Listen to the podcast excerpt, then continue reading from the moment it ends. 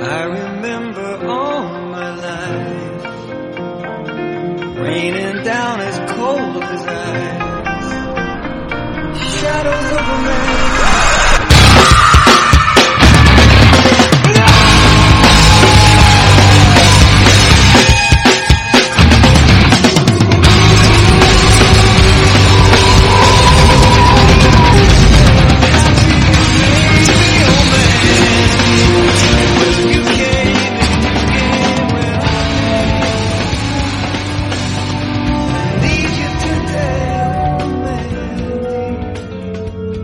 The thing to notice is right now they're filming outside at night and they have one light.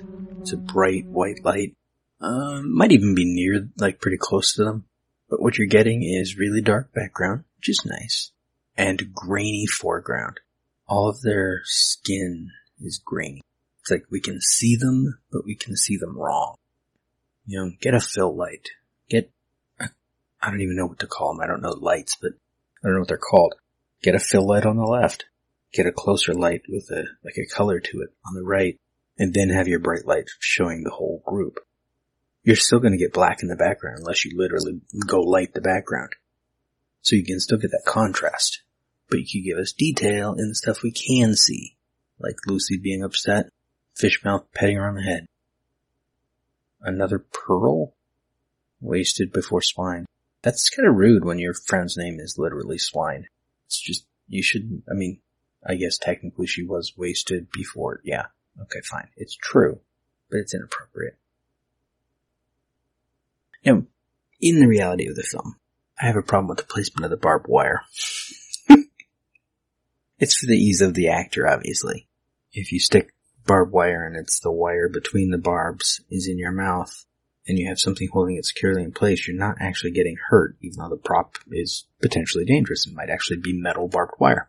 But, okay, I'm putting barbed wire in a guy's mouth. I'm making sure there is a barb right in the center, in his mouth or under his lips, you know. You gotta, you gotta keep it so it's causing constant pain. Meanwhile, Swine crouches down by little Lucy to offer the bound Andy a knife and says, take a good look, you human, wait, worthless piece of human excrement. That's not, why? It's not he doesn't even know this guy. Ugh. Swine's a dick. So then we get a reaction shot from Nick, and I swear at this point, it's only been a few minutes. I think they filmed like two reaction shots of him with the barbed wire and then just keep repeating them. Cause, yeah, yeah, it's, there's, he's not doing anything notable. Oh no, the knife has a name. This is the tainted blade of the pale knight.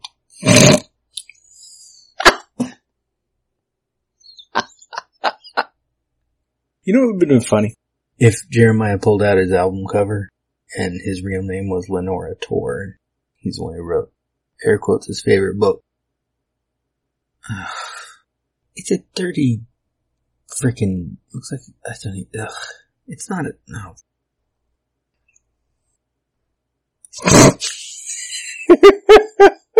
Straight from the abyssal lair. Oh my god, who are these people? What is, oh my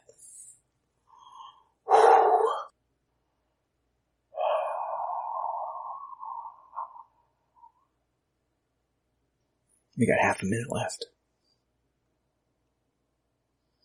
Oh my god. That's gonna be the, the, the screen cap for this minute because what is that look?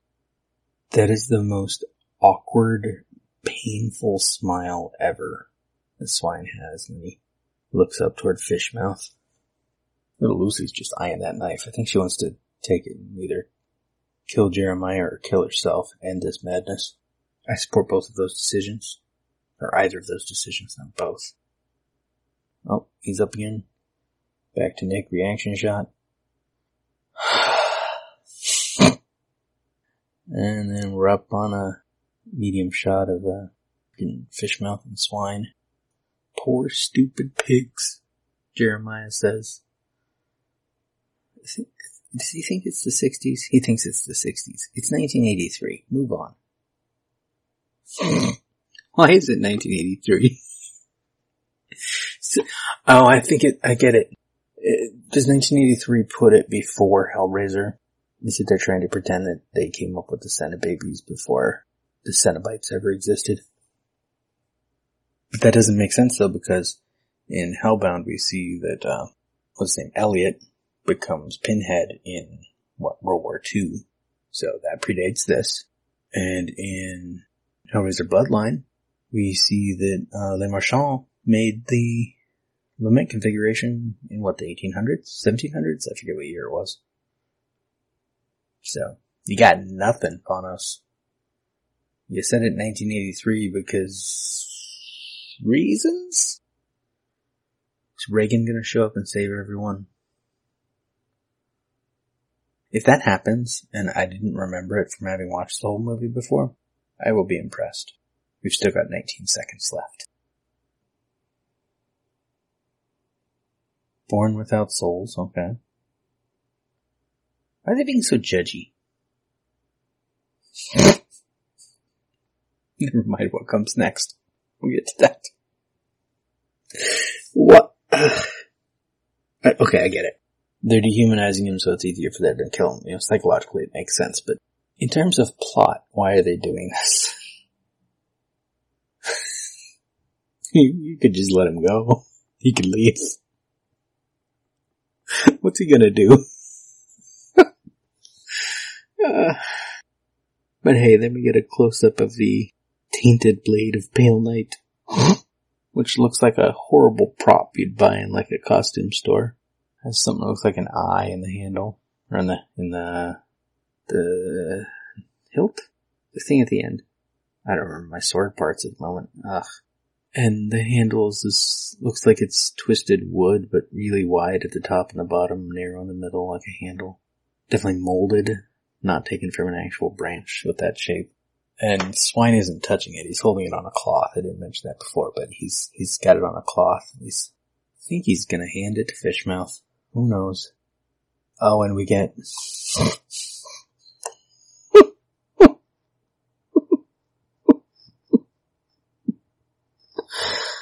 Oh. So, a while back, 20, 15, 20 minutes ago, uh, whenever that was, 10 minutes ago, an hour ago, when uh, he got the horn of Abraxas out of nowhere, there were green flashing lights. We get green flashing lights again on this one. I